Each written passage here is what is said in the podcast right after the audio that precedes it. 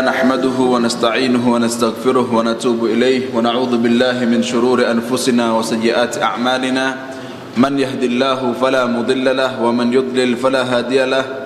أشهد أن لا إله إلا الله وحده لا شريك له وأشهد أن محمدا عبده ورسوله وخليله وصفيه. صلوات ربنا وسلامه عليه وعلى آله وأصحابه ومن سار على نهجه إلى يوم لقائه. أما بعد Alhamdulillah Rabbil Alamin. Kita bersyukur kepada Allah. Allah mudahkan jalan kita Menempuh kebaikan-kebaikan yang Allah pilih. Semoga ini adalah tanda bahawa Allah subhanahu wa ta'ala Ridha, sayang dan cinta kepada kita. Jamaah barakallahu fikum. Kita sampai pada pembahasan dari bab Salatul khawf uh, Salatul kusuf. Salat kusuf Atau ada yang bilang juga salat khusuf Di dalam hadis ada yang menggunakan kaf, ada menggunakan kha. Kusuf dan khusuf. Apa perbedaannya kusuf dengan khusuf? Biasanya kusuf itu gerhana matahari. Khusuf itu gerhana bulan. Biasanya, tapi enggak mesti. Jadi khusuf dan kusuf itu artinya sama. Apa? Gerhana. Tapi kalau kusuf pakai kaf itu biasanya lebih sering dipakai untuk matahari. Jadi kusufus syams. Khusuful qamar. Ya kusuf syams matahari. Boleh nggak kalau kusuf komar kusuful komar boleh tidak? Ini salah apa enggak benar ini benar karena kusuf dan khusuf artinya adalah gerhana.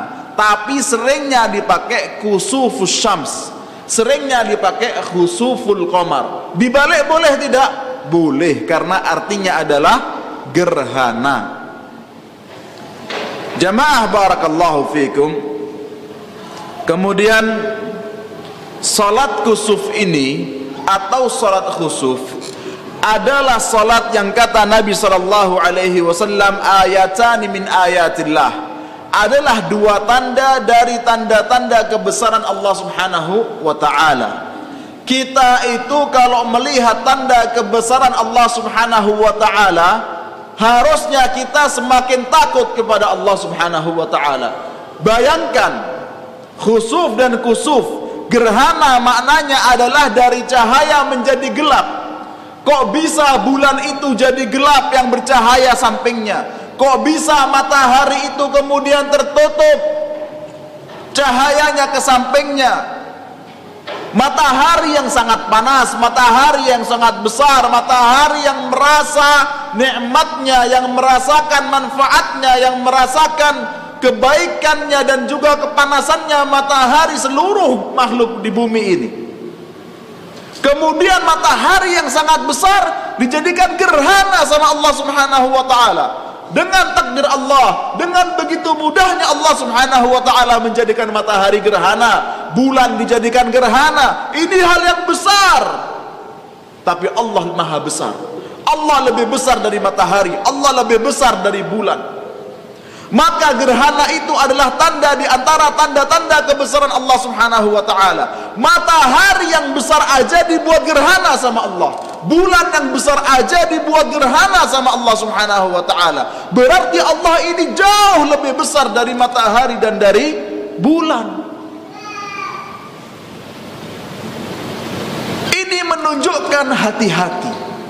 Allah Maha besar, Allah maha bisa Allah maha berkehendak Allah maha mau. Apa yang Allah mau Allah jadikan. Jangankan membunuhmu jangankan menghidupkanmu jangankan menyehatkanmu jangankan menyakitkanmu. Matahari Allah jadikan gerhana bulan Allah jadikan gerhana. Maka apabila melihat gerhana takutlah kepada yang membuat gerhana. Takutlah kepada Allah. Nabi sallallahu alaihi wasallam ketika melihat gerhana Beliau langsung sholat Beliau doa. Beliau istighfar. Nabi beliau istighfar untuk dirinya. Nabi beliau berdoa. Nabi dan beliau takut kepada Allah subhanahu wa ta'ala. Karena makna dari gerhana ini adalah kita takut kepada Allah. Terkadang manusia ini nggak ngerti. Oh gerhana itu artinya takut kepada Allah. Tapi gak ada rasa takut di dalam dirinya. Malah selfie Malah moto Malah bermain Malah beli kembang api. Ya jamaah Ayat ini menunjukkan bahwa Allah itu maha besar. Tanda-tanda ini menunjukkan Allah itu maha kuasa Allah itu maha bisa. Allah bisa mematikan kita kapan pun Allah mau. Allah bisa membolak-balikkan hati kita kapan pun Allah mau Jangankan hati kita, jangankan kesehatan kita, jangankan kehidupan kita. Matahari dan bulan Allah bolak-balikkan. Allah jadikan gerhana. Cahaya Allah jadikan gelap. Allah maha bisa. Maka takutlah kepada Allah Subhanahu wa taala. Akan tetapi terkadang kaum muslimin gak nyampe makna ini ke dalam hatinya. Hanya cuma sampai di fikirannya tapi gak nyampe di hatinya oh katanya tanda kebesaran Allah. Kemudian selfie beli kembang api main. Ya jamaah. Ini menunjukkan kelemahannya kita kaum muslimin. Ini menunjukkan kelemahannya kita sebagai umat Nabi Muhammad sallallahu alaihi wasallam. Tidak sampai makna-makna ayat, tidak sampai makna-makna hadis, tidak sampai makna-makna kebesaran Allah Subhanahu wa taala ke hati. Nabi sallallahu alaihi wasallam ketika melihat gerhana matahari, gerhana bulan, beliau salat panjang yang dibaca Al-Baqarah, Ali Imran, An-Nisa Al-Maidah yang dibaca oleh Nabi sallallahu alaihi wasallam. Berapa jam salat beliau? Dan beliau berdoa dan beliau berzikir. Karena takutnya kepada Allah Subhanahu wa taala. Nyampe makna ini kepada Nabi sallallahu alaihi wasallam, nyampe makna ini kepada sahabat-sahabat Nabi Muhammad sallallahu alaihi wasallam. Mereka lihat matahari menjadi gerhana, bulan menjadi gerhana, salatnya panjang. Zikirnya panjang, doanya panjang, sujudnya panjang, rukuknya panjang, takut kepada Allah Subhanahu wa taala. Bisa jadi sekarang dia muslim menjadi kafir dengan kodrat Allah Subhanahu wa taala wal billah. Bisa jadi dia sehat menjadi sakit dengan izin Allah Subhanahu wa taala. Bisa jadi dia ini dalam keadaan bahagia dijadikan orang yang selalu sedih hidupnya oleh Allah Subhanahu wa taala. Bulan diganti sama Allah, matahari digerhanakan oleh Allah Subhanahu wa taala.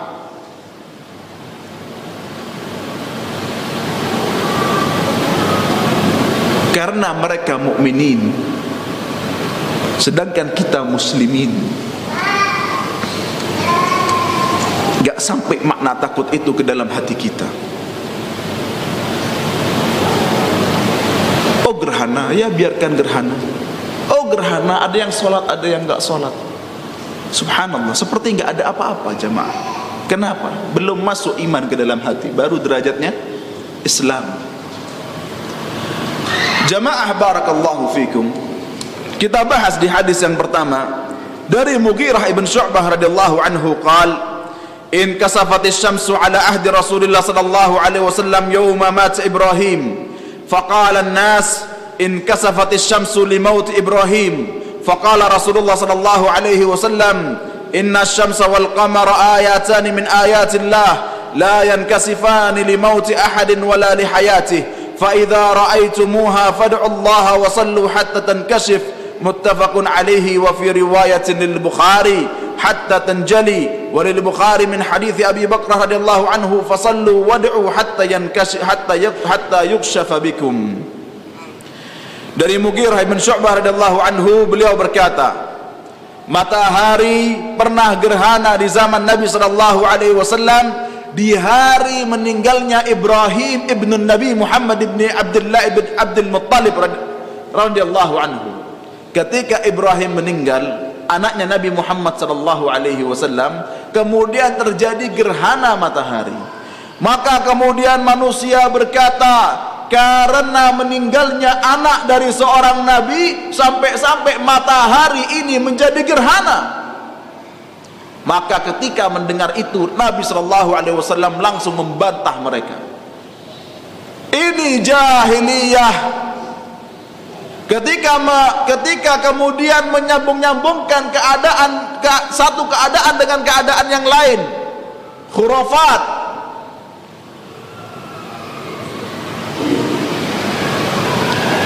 Kata Nabi sallallahu alaihi wasallam, sesungguhnya ini adalah tanda di antara tanda-tanda kebesaran Allah Subhanahu wa taala, bukan karena meninggalnya Ibrahim.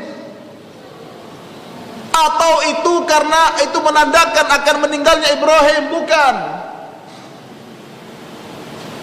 Maka Islam ini membendung hurufat. Eh. Kalau ada apa? Ada cicak tandanya apa? Kalau ada belalang tandanya apa? Kalau ada ular di rumah berarti mau datang? Musibah. Kalau ada kupu-kupu berarti mau datang? Tamu. Kalau ada apa lagi?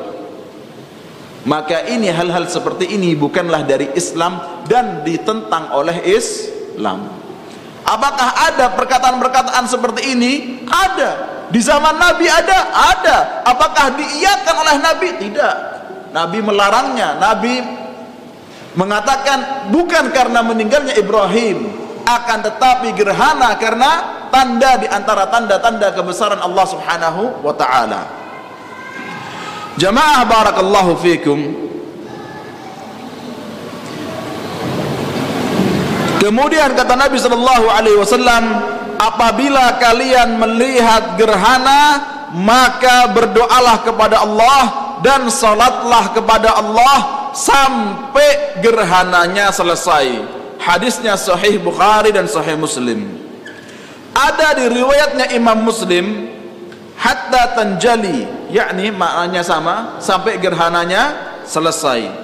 Kemudian di hadisnya Imam Bukhari dari sahabat lain kalau tadi kita baca hadis dari sahabat Mughirah bin Syu'bah. Ini hadis dari Abi Bakrah. Fasallu wad'u hatta yukshafa ma bikum.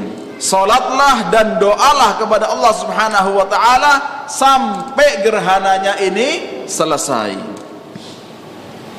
Jamaah barakallahu fikum. Ibrahim adalah anak Nabi Muhammad sallallahu alaihi wasallam dari ibunda siapa? Maria al-Qibtiyah ya. Budak dari Mesir yang diberikan kepada Nabi Muhammad sallallahu alaihi wasallam kemudian akhirnya Nabi membebaskan Maria Al-Qibtiyah dari perbudakan dan dari Maria Al-Qibtiyah lahirlah seorang anak laki-laki bernama Ibrahim. Mungkin saya pernah ceritakan tentang Maria Al-Qibtiyah. Ada di Madinah itu namanya Masyrabah Ummu Ibrahim. Di tempat daerahnya namanya Awali. Awali itu kampung pohon kurma ajwa di Madinah dekat dari Kuba. Dekat dari Kuba. Sekarang rumah-rumahnya dihancurkan. Mau dibangun perumahan baru. Ya, tapi nggak tahu kalau dengan kurma-kurmanya gimana karena dari situ disebut ada namanya kurma ajwa aliyah. Karena itu kebunnya Nabi Muhammad sallallahu alaihi wasallam. Biasanya kurma ajwa aliyah ini lebih mahal daripada yang selain aliyah. Karena aliyah ini ajwanya biasa tapi langsung dari kebunnya Nabi Muhammad sallallahu alaihi wasallam. Dan disebutkan bibit-bibit yang sekarang ada itu dari bibit-bibitnya yang Nabi Muhammad tanam dengan tangannya kalau benar tapi wallahu a'lam. Di situ ada tempat yang mungkin yang mungkin. Gak yakin tapi mungkin. Mungkin adalah tempatnya Nabi Muhammad sallallahu alaihi wasallam bersama Ummu Ibrahim bertenda berteduh di kebun itu ketika diusir oleh seluruh istri-istrinya jadi Nabi pernah ketika itu menikah dengan ketika mendapati Maria Al-Qibtiyah, Nabi enggak punya rumah, masukkan Maria ke rumahnya Hafsah, kemudian Hafsah datang, Hafsah marah, Hafsah berkata, "Ya Rasulullah, kenapa engkau pilih rumahku? Kenapa enggak rumahnya yang lain?" menunjukkan ini rendahnya diriku di hadapanmu apa namanya kalau perempuan itu selain cemburu apa uh, gampang tersentuh itu iya. sensitif iya. kalau sensitif perasaan kalau kata Nabi Shallallahu Alaihi Wasallam rifqan bil qawarir pelan-pelan sama gelas yang gampang pecah iya. Kemudian kata Nabi Shallallahu Alaihi Wasallam, wahai Hafsah, minta maaf. Nabi minta maaf ke Hafsah dan bilang, jangan sampaikan ini kepada istri-istri yang lain. Hafsah bilang ke istri yang lain. Maka semua istri Nabi marah ke Nabi. Akhirnya Nabi nggak didapat apa? Akhirnya Nabi dikunci apa? Di, dikunci rumah. Ya apa? Nabi dikunci rumah jamaah. Yang kunci siapa? Semua istrinya. Melarang Nabi Muhammad SAW masuk rumahnya akhirnya Nabi bersama Ummu Maria Al-Qibtiyah tidurnya di tenda di sebuah tempat namanya Aliyah. Ada tempat di sana yang mungkin yang mungkin adalah tempatnya Nabi bersama Ummu bersama Ummu Ibrahim berada di tempat itu. Ya. jadi antum yang mau seperti Nabi jangan cuman mau nambahnya tapi mau di, di, di tutupi rumah. Eh mau ditutupi rumah harus mau juga. Lihat Nabi ketika ditutupi rumah nggak bilang saya Nabi nggak bilang gitu. Apalagi antum kan gitu. Jangan bilang saya ini suami rumah ini saya yang beli. Jangan bilang gitu meskipun di, meskipun dikunci pintu sama istri. Jangan bilang rumah saya yang beli saya suami. Kamu yang keluar. Nabi keluar. Yang yang nutup pintunya siapa? Semua istri. Ya. Berapa lama? Satu bulan bukan semalam. Subhanallah. Jadi jangan main-main sama perasaannya yang gampang tersentuh sama yang sensitif-sensitif ini hati-hati. Jamaah barakallahu fikum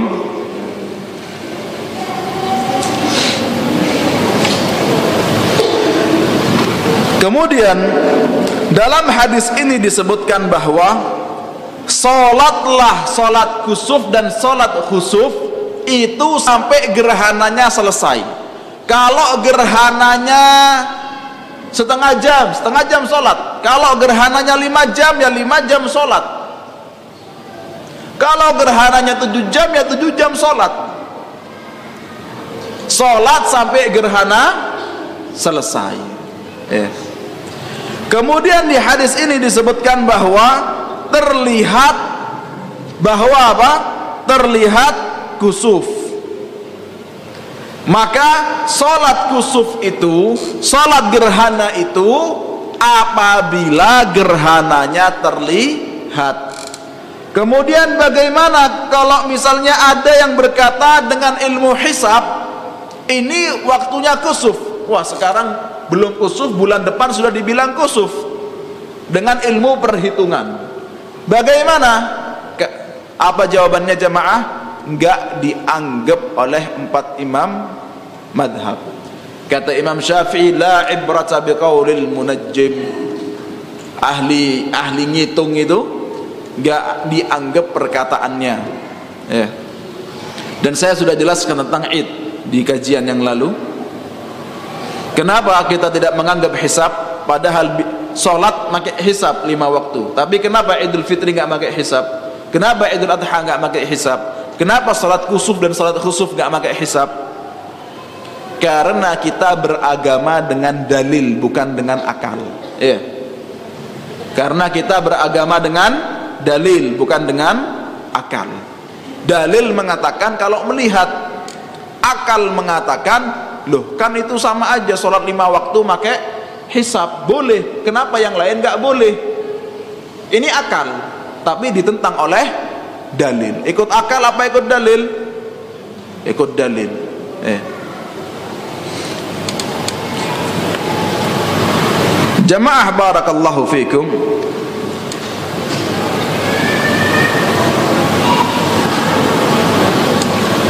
Kata Syekh Abdul Qadir Syaibatul Hamad Walakin idza tawata'a khabaru ahli al-hisab ala dhalika fala yakaduna yakhta'un. Apabila ahlul hisab banyak mereka yang menghitung, banyak mereka yang menghisab, maksudnya menghitung dengan ilmu hisabnya, kemudian jumlah mereka banyak, itu biasanya nggak mungkin salah. Pasti benar. Yang hitung berapa? Banyak ahlul hisab. Hasilnya semuanya mengatakan hari Rabu tanggal 1 Februari gerhana. Semuanya mengatakan seperti itu. Terus apa kata beliau? Walakin idza tawata'a khabaru ahli al-hisab ala dhalika wa ma'a hadha fala yutarattabu ala khabarihim ilmun syar'iyyin fala salat al-qusufi wal khusufi fa, fa uh, na'am wa ma'a hadha fala yutarattabu ala khabarihim ilmun syar'i akan tetapi meskipun ahlul hisab yang jumlahnya banyak mereka mengatakan sekarang gerhana tidak dianggap sebagai ilmu syar'i yang dianggap dengan ilmu syar'i apa? Melihat. Fa inna salatal kusufi wal khusufi la tusalla illa idza syahadna dzalik. Sesungguhnya salat kusuf dan khusuf tidaklah kita salat kecuali kalau kita melihat. Wa idza jawwaza al-insanu sidqal mukhbiri bidzalik أو غلب على ظنه فنوى أن يصلي الكسوف والخسوف عند ذلك واستعد ذلك الوقت لرؤية ذلك كان هذا حثا من باب المصارعة إلى طاعة الله tapi gimana jamaah hukumnya kalau orang ini kita misalnya mendapat informasi dari ahlul hisab kalau minggu depan, pekan depan, hari Rabu, tanggal berapa? 7 apa 8? Tanggal 8 akan terjadi gerhana. Kan kita nggak lihat, kita nggak tahu. Tapi sekarang, seminggu sebelumnya kita dikasih tahu. Apa hukumnya kita siap-siap? Apa hukumnya masjid mengumumkan? Apa hukumnya kita siap-siap dengan pakaian kita, dengan waktu kita, dengan usaha kita, datang ke masjid, kemudian men menanti waktunya kusuf atau husuf yang katanya ahlul hisab jam jam 3 sore misalnya. Apa hukumnya? Kita berbuat seperti ini? Gak apa-apa kata Syekh Abdul Qadir Syaibatul Hamad. Ini namanya al-musara'ah berlomba-lomba dalam kebaikan. Fastabikul khairat. Berlomba-lombalah dalam kebaikan. Dapat informasi dari ahlul hisab. Pekan depan, jam 3 sore. Kusuf, kusuf. Lihat, silahkan. Ber, apa, bersiap-siap, silahkan. Tapi kalau enggak lihat, maka jangan sholat. Jamaah barakallahu fikum. Hadis ini menunjukkan bahwa disunnahkan untuk sholat kusuf ketika terjadi gerhana. Kemudian disunnahkan memperbanyak doa ketika kusuf. Dan bahwasanya kusuf, gerhana matahari dan bulan adalah tanda-tanda di antara tanda kekuasaan Allah subhanahu wa ta'ala. Bukan karena meninggalnya atau hidupnya salah seorang yang mulia. Kemudian yang kedua dari Aisyah radhiyallahu anha anna Nabi sallallahu alaihi wasallam jahara fi salatil kusufi bi qira'atihi fa shalla arba' raka'atin fi rak'ataini wa arba' sajadatin muttafaqun alaihi wa hadha lafdhu Muslim wa fi riwayatin lahu fa ba'atha munadiyan yunadi as-salatu jami'ah dari ibunda Aisyah radhiyallahu anha As-Siddiqah bintu Siddiq bahwa Nabi Shallallahu Alaihi Wasallam mengeraskan suaranya ketika salat kusuf. Salat kusufnya jam berapa? Jam 2, jam 3, jam 2, jam 7 pagi, malam jam 6, jam 7, jam 8. Salatnya itu keras atau pelan? Keras. Dari mana? Dari hadisnya Ibunda Aisyah radhiyallahu anha. Kemudian Nabi Shallallahu Alaihi Wasallam fasalla arba rakaatin. Maksudnya Nabi Shallallahu Alaihi Wasallam salatnya itu empat kali ruku dalam dua rakaat dan empat kali sujud. Kita kalau sholat subuh sujudnya berapa kali? Empat kali. Rukuknya berapa? Dua. Ini kalau sholat kusuf Nabi sholatnya dua rakaat kayak subuh. Sujudnya empat kali kayak subuh. Tapi rukuknya empat kali, bukan dua kali. Iya. Jadi gimana caranya? Caranya adalah pertama takbiratul ihram. Takbiratul ihram. Kemudian membaca istiftah, membaca ta'awud, membaca al-fatihah, membaca surat, kemudian ruku. Habis ruku, berdiri. Biasanya baca apa? Rabbana walakal hamd. Ini bukan baca itu, tapi baca Al-Fatihah lagi.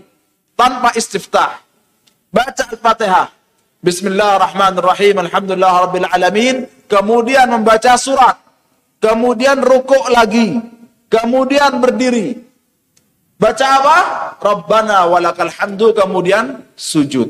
Ya. Itu tata cara sholat gerhana. Jamaah barakallahu fikum. Kemudian ada riwayat dari Imam Muslim bahwasanya ketika itu ada yang memanggil kaum muslimin untuk sholat gerhana dengan panggilan apa? As-salatu jami'ah. Salat berjamaah. Salat didirikan. Ya. Oleh karenanya uh, dalam madhab syafi'i disebutkan ketika salat kusuf, salat khusuf, salat istisqa dan juga salat idul fitri dan idul adha itu tidak ada azan, tidak ada iqamah. Tapi ada menyebutkan as-salatu jami'ah. Dari mana dalilnya? Dari salat kusuf. Eh. Di idul fitri, idul adha, wallahu a'lam, setahu saya nggak ada. Tapi dalilnya adalah dari kias dari solat kusuf. Dalilnya adalah kias. Sebagaimana di solat kusuf ada panggilan as-salatu jami'ah. Gak ada adzan, gak ada iqamah. Tapi ada apa? As-salatu jami'ah. Maka begitu pula dengan solat-solat lainnya yang dilaksanakan berjamaah tanpa adzan, tanpa iqamah.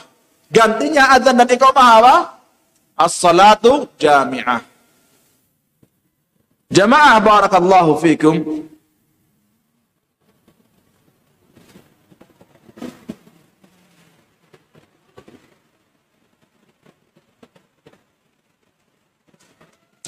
Di dalam hadis yang diriwayatkan oleh Imam Bukhari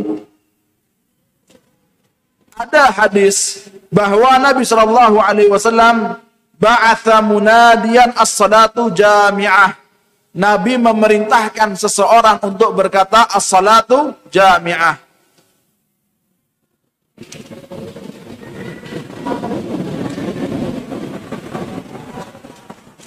Nah, dan banyak hadis-hadis yang lain menyebutkan as-salatu jami'ah yang berkaitan dengan salat kusuf. Maka dari hadis ini kita pelajari bahwa salat kusuf itu adalah dua rakaat satu rokaatnya memiliki dua ruku. Berarti kalau dua rokaat rukuknya berapa?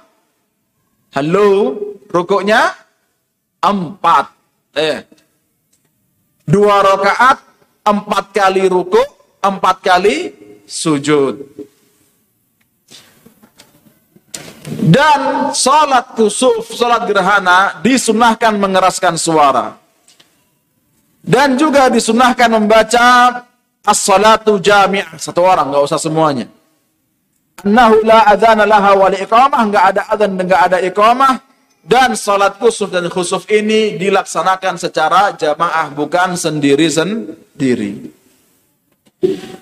Jamaah di hadis yang ketiga dari Abdullah bin Abbas radhiyallahu anhuma qal in khasafatis syamsu ala ahdi Nabi sallallahu alaihi wasallam فصلى فقام قياما طويلا نحو من قراءة سورة البقرة. ثم ركع ركوعا طويلا ثم رفع فقام قياما طويلا وهو دون القيام الأول. ثم ركع ركوعا طويلا وهو دون الركوع الأول. Thumma sajada thumma qama qiyaman tawilan wa huwa dunal qiyamil awal. Thumma raka'a ruku'an tawilan wa huwa dunar ruku'il awal. Thumma rafa'a faqama qiyaman wa huwa dunar dunal qiyamil awal. Thumma raka'a ruku'an tawilan wa huwa dunar ruku'il awal. Thumma rafa'a ra'sahu. Thumma sajada thumma sarafa. Wa qad tajallatis syamsu fa khataban nas. Dalam hadis ini kata Abdullah bin Abbas radhiyallahu anhuma terjadi gerhana di zaman Nabi Shallallahu Alaihi Wasallam. Maka beliau berdiri untuk sholat. Beliau membaca seperti surat Al-Baqarah panjangnya. Kemudian beliau rukuk, rukuknya panjang. Kemudian beliau mengangkat kepalanya dan beliau berdiri lagi panjang, tapi tidak seperti panjangnya yang pertama. Kemudian beliau rukuk lagi, rukuknya panjang. Kemudian beliau sujud. Kemudian setelah sujud berdiri lagi. Ya seperti cara yang tadi, seperti cara yang tadi. Ya. Nah, hadis ini jamaah, setelahnya ada hadis yang diriwayatkan Imam Bukhari dan Imam Muslim bahwa Nabi Shallallahu Alaihi Wasallam rukuknya delapan kali. Rukuknya delapan kali.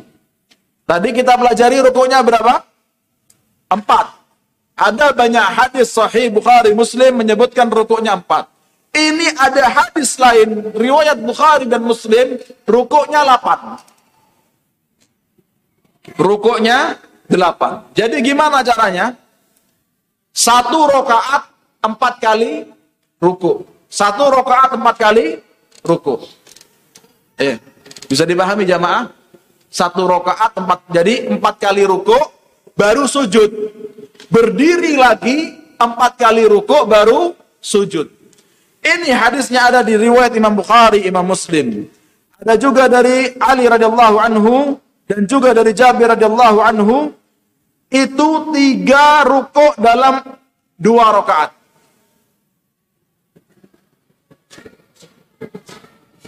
Eh maaf, enam ruko, enam ruko dalam dua rakaat. Berarti satu rakaatnya berapa? Tiga. Ada juga riwayat dari Imam Abu Dawud dari Ubay bin Ka'ab bahwa Nabi Shallallahu Alaihi Wasallam Sholatnya itu lima kali ruku, lima kali ruku dalam dua rokaat. Eh, maaf, lima kali ruku dalam satu rokaat. Berarti kalau dua rokaat berapa? Sepuluh kali ruku. Ya. Jadi ada hadis menunjukkan rukuknya dua kali. Bukhari Muslim. Ada hadis lain menunjukkan rukuknya tiga kali, empat kali. Riwayatnya Ali bin Abi Thalib dan Jabir. Ada juga riwayatnya Ubay bin Ka'ab dari Abu Dawud. Itu adalah lima kali. Kata Syekh Abdul Qadir Syaibatul Hamad, yang rukuknya dua kali hadisnya sahih Bukhari Muslim. Yang riwayatnya tiga kali atau empat kali rukuk hadisnya sahih. Tapi yang riwayatnya Abu Dawud lima kali ruku hadisnya doif. Maka tidak diamalkan. Jadi sholat sunnah kusuf itu yang paling sunnah adalah dua ka, apa? Adalah dua rakaat. Satu rakaatnya dua kali ruku. Jadi berapa ruku? Empat. Ini yang paling sunnah. Kusufnya ini lama. Sepertinya lama, perkiraannya lama. Boleh nggak kalau satu rokaatnya tiga kali ruku? Boleh. Kata Syekh Abdul Qadir Syaibatul Hamad boleh. Kalau empat kali, boleh karena hadisnya juga sahih. Kalau lima kali, nggak boleh karena hadisnya daif. Ya. Tapi di dalam Mu'tamad Madhab Syafi'i disebutkan hanya dua kali ruku. Maksudnya dua rokaat itu empat ruku. Adapun setelahnya itu tidak diamalkan dalam madhab syafi'i wallahu a'lam bissawab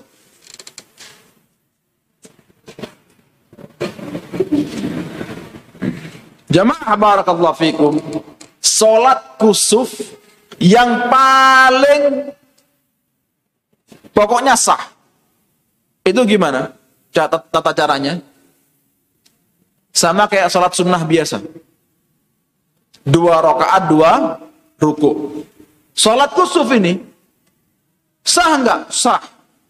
Misalnya, waduh kusuf. Ada kusuf, tapi kusufnya ini mau selesai. Maka antum pingin sholat gerhana. Kalau empat kali ruku, nggak selesai. Sholatnya belum selesai, gerhananya sudah selesai. Terus mau sholatnya sekedar dua rakaat dengan dua ruku, maka boleh. Nih, boleh sholat kusuf dua rakaat hanya dengan dua ruku. Yang paling sempurna adalah dua rakaat dengan empat ruku. Yang paling sempurna dari cara ini adalah pertama membaca Al-Baqarah, kedua Al-Imran, ketiga Al-Maidah, keempat An-Nisa. Ini yang paling sempurna.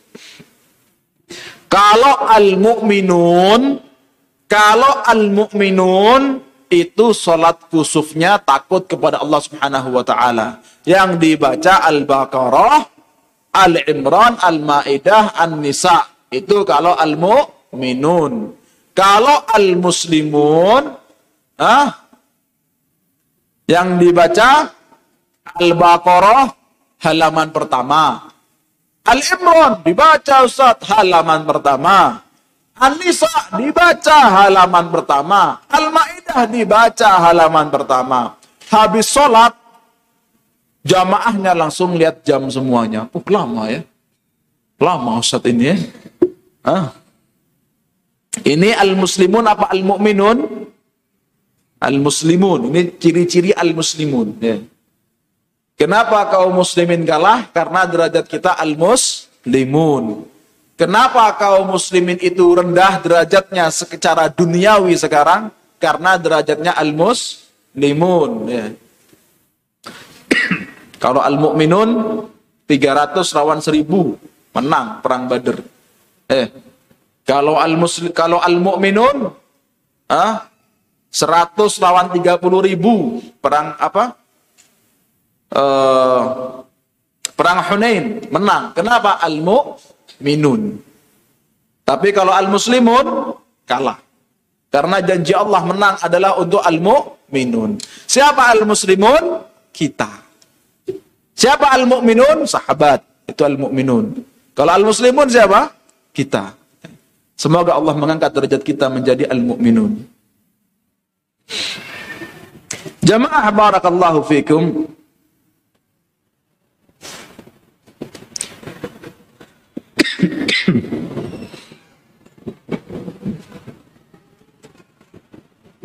Kemudian di hadis yang setelahnya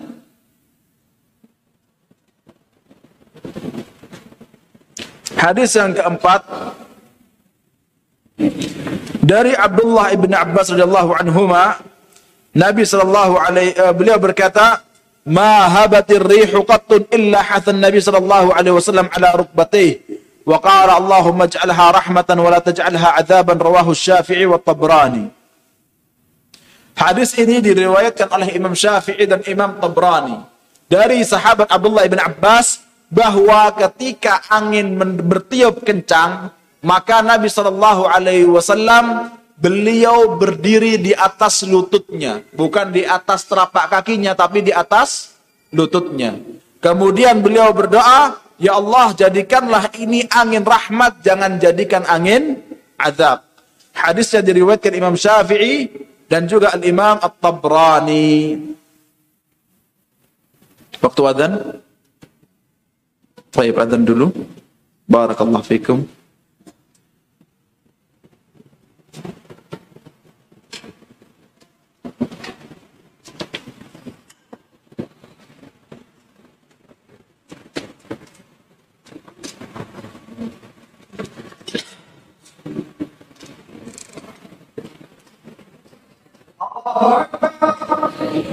Oh,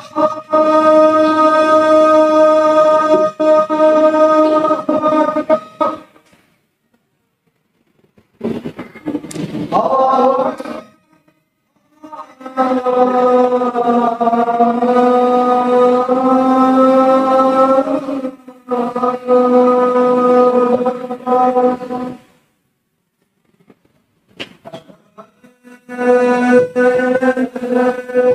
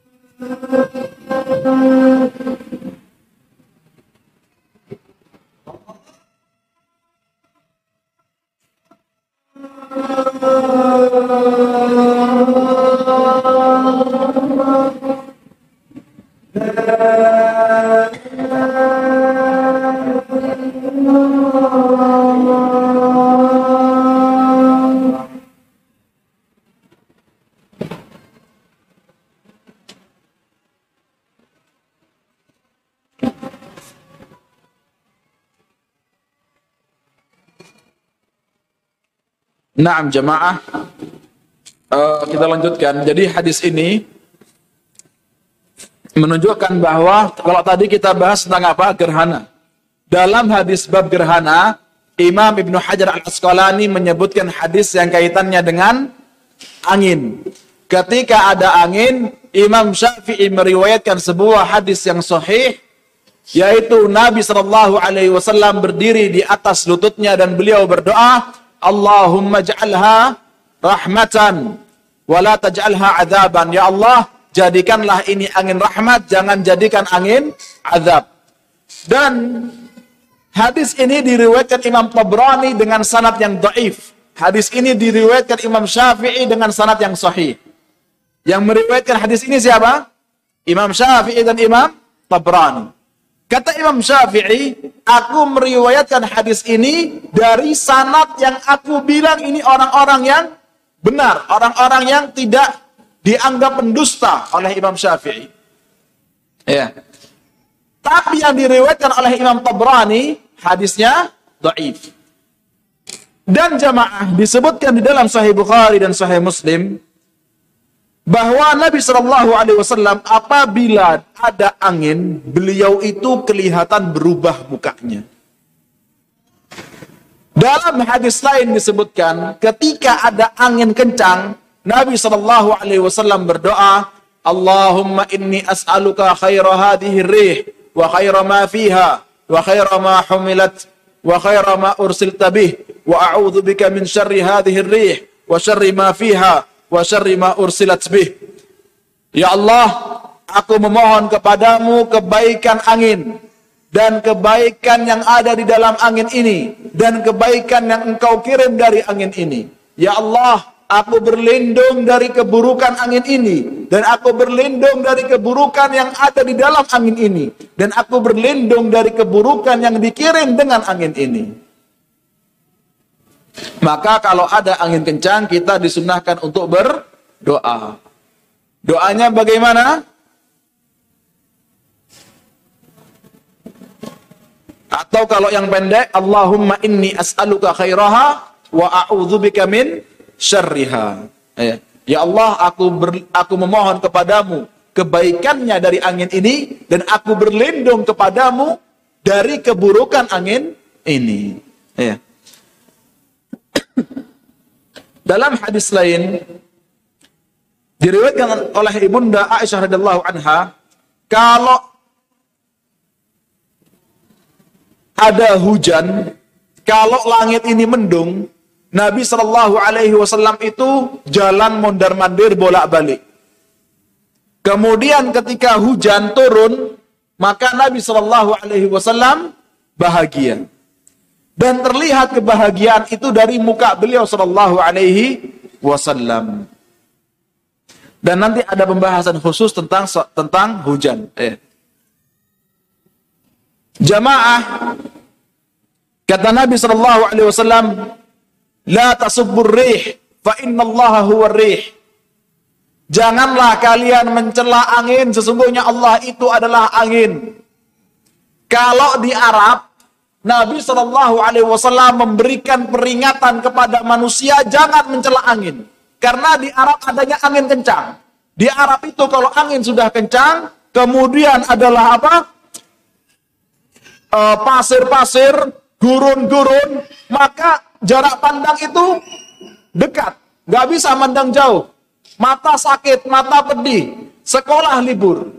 Di sini pernah nggak? Libur sekolah, libur kerja karena angin. Kalau di Arab saya 4 tahun di sana, insya Allah kalau 20 kali lebih, libur karena angin. Biasa, libur karena angin kencang. Iya. Jadi Nabi Shallallahu Alaihi Wasallam itu memberi kabar, memberi nasihat kepada sahabat-sahabatnya Jangan kalian mencela angin. Sesungguhnya Allah itu adalah angin. Maksudnya Allah yang menciptakan angin, Allah yang menjadikan angin itu kencang atau pelan atau sedang, Allah yang bikin. Kalau kalian mencela angin, sejatinya kalian mencela Allah Subhanahu wa taala. Maka jangan cela angin. Kenapa Nabi Shallallahu alaihi wasallam nggak bilang hujan? Hah?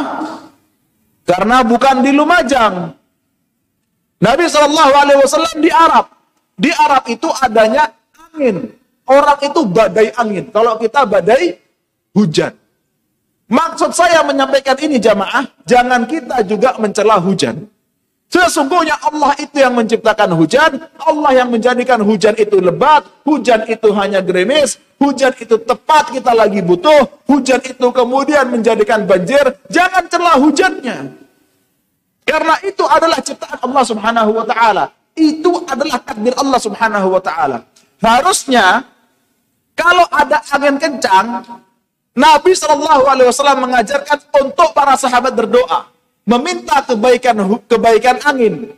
Dan Nabi Shallallahu alaihi wasallam juga telah mengajarkan kita kalau ada hujan, minta keberkahan hujan, minta kebaikan hujan. Gimana doanya? Allahumma sayyiban nafi'a. Bukan malah mau keluar, mau dagang, mau nyeles, waktu hujan. Ya, mencela hujan.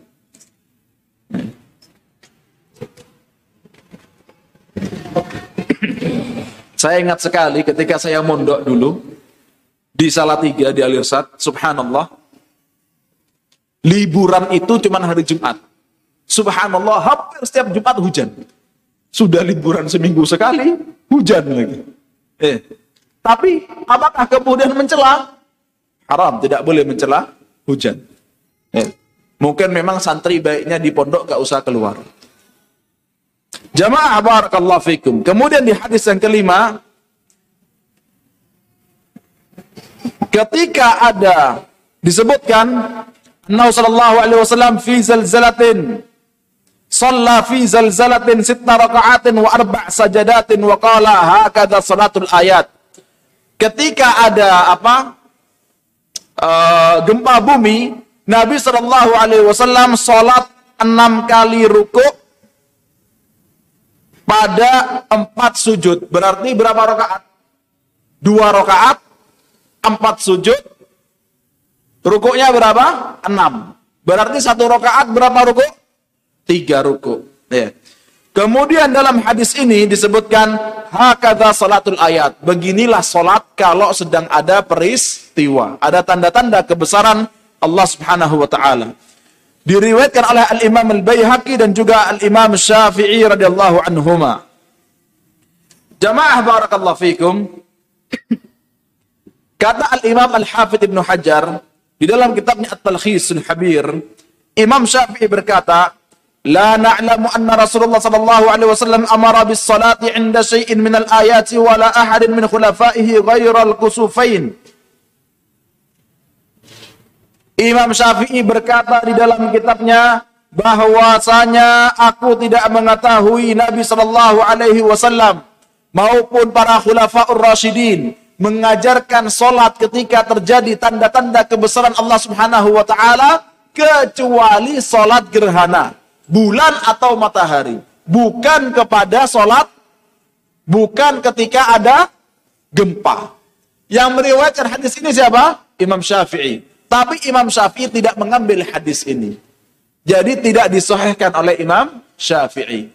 Apakah diperintahkan sholat gempa? Adakah sholat sunnah gempa? Enggak ada. Yang ada sholat sunnah gerhana. Wallahu a'lam bissawab. Ada pertanyaan jamaah?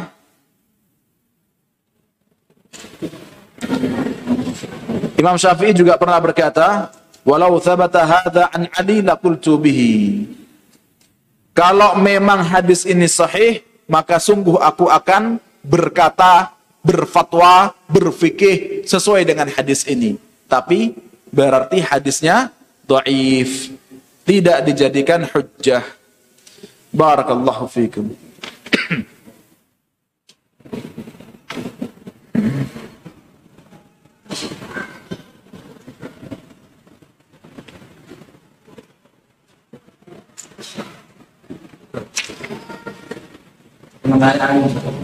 Nah.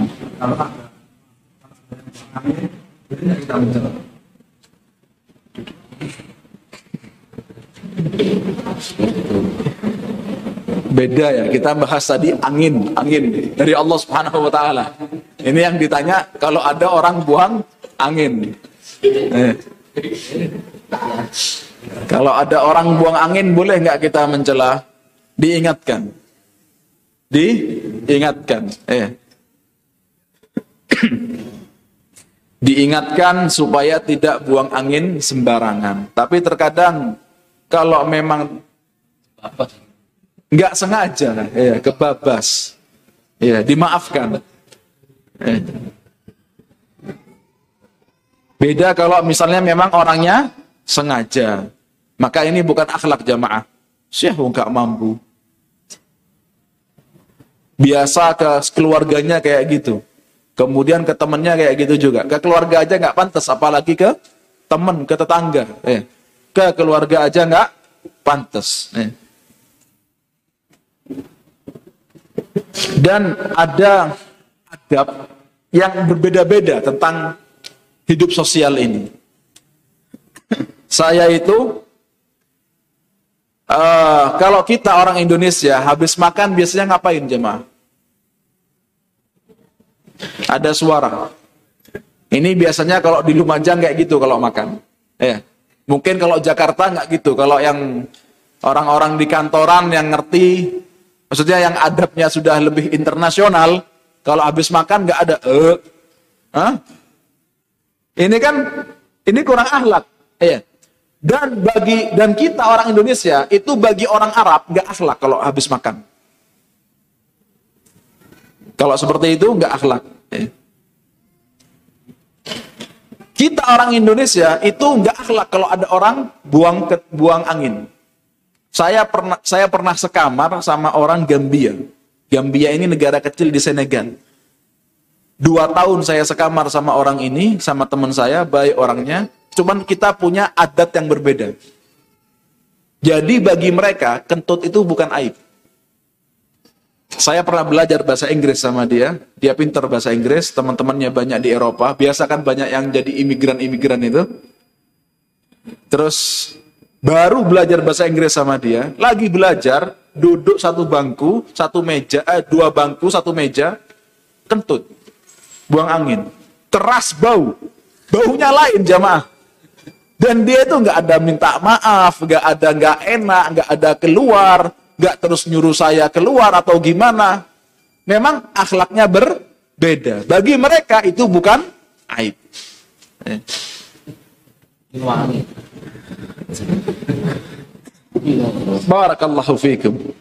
Oleh karenanya, kalau antum umroh, kalau antum antum kalau di Lumajang aja dari tetangga ada yang disabari. Apalagi kalau umroh, apalagi kalau haji. Yang disabari itu banyak. Eh. Karena orang berbagai macam akhlaknya. Berbagai macam akhlaknya. Wallahu a'lam bisawab. Barakallahu fikum. Kita tutup dengan doa kafaratul majlis. Subhanakallahumma bihamdik asyhadu an la ilaha illa anta astaghfiruka wa atubu ilaik. Tsumma assalamu alaikum warahmatullahi wabarakatuh.